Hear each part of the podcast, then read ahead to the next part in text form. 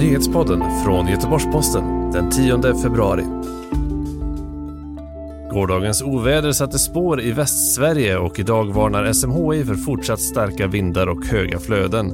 Sexbrottsdömd fotbollstränare söker nya jobb med unga tjejer i Göteborg och sydkoreansk film skrev historia på Oscarsgalan i natt. Det är rubrikerna i morgonens nyhetssvep från Göteborgs-Posten. Ovädret som drog in över Västsverige under söndagen vållade en hel del problem.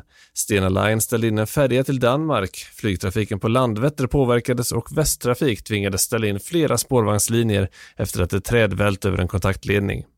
Ett lastbilsflak välte också på Angeredsbron som därefter stängdes helt för trafik. Även Uddevallabron ska fortfarande vara stängd för tung trafik. Det blåsiga vädret fortsätter under måndagen och SMHI har utfärdat en klass 1-varning för mycket hårda vindbyar och höga flöden i Göteborgsområdet.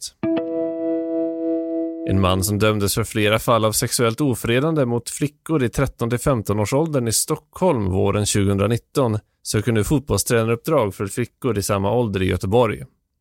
Mannen hade samtidigt som han var engagerad som ledare i flera föreningar och lärarvikarie i Stockholm skickat bilder på sitt kön till unga fotbollstjejer och bett dem om lättklädda bilder. Mannen har sedan dess bott utomlands och arbetat med fotboll i Spanien och i USA, men bor nu i Göteborg där han varit ungdomsledare i en fotbollsklubb. Klubben avslutade samarbetet när det framgick att mannen var dömd för sexuellt ofredande. Han säger till GP att han förtjänar en andra chans. Mer om detta och intervjuer med de unga tjejer som fick mannens penisbilder skickade till sig hittar du på gp.se. Den sydkoreanska filmen Parasit blev historisk i nattens Oscarsgala när den tog hem priserna för bästa regi, bästa internationella långfilm, bästa originalmanus samt galans allra finaste pris, bästa film.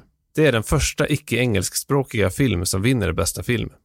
Samtidigt vann Renée Zellweger bästa kvinnliga huvudroll för sin version av Judy Garland i Judy. Joaquin Phoenix fick bästa manliga huvudroll för sin insats i Joker Noterbart är också att Brad Pitt fick sin första skådespelar-Oscar i natt för bästa manliga biroll i filmen Once upon a time in Hollywood. Laura Dern fick pris för bästa kvinnliga biroll för sin insats i Netflix-filmen Marriage Story.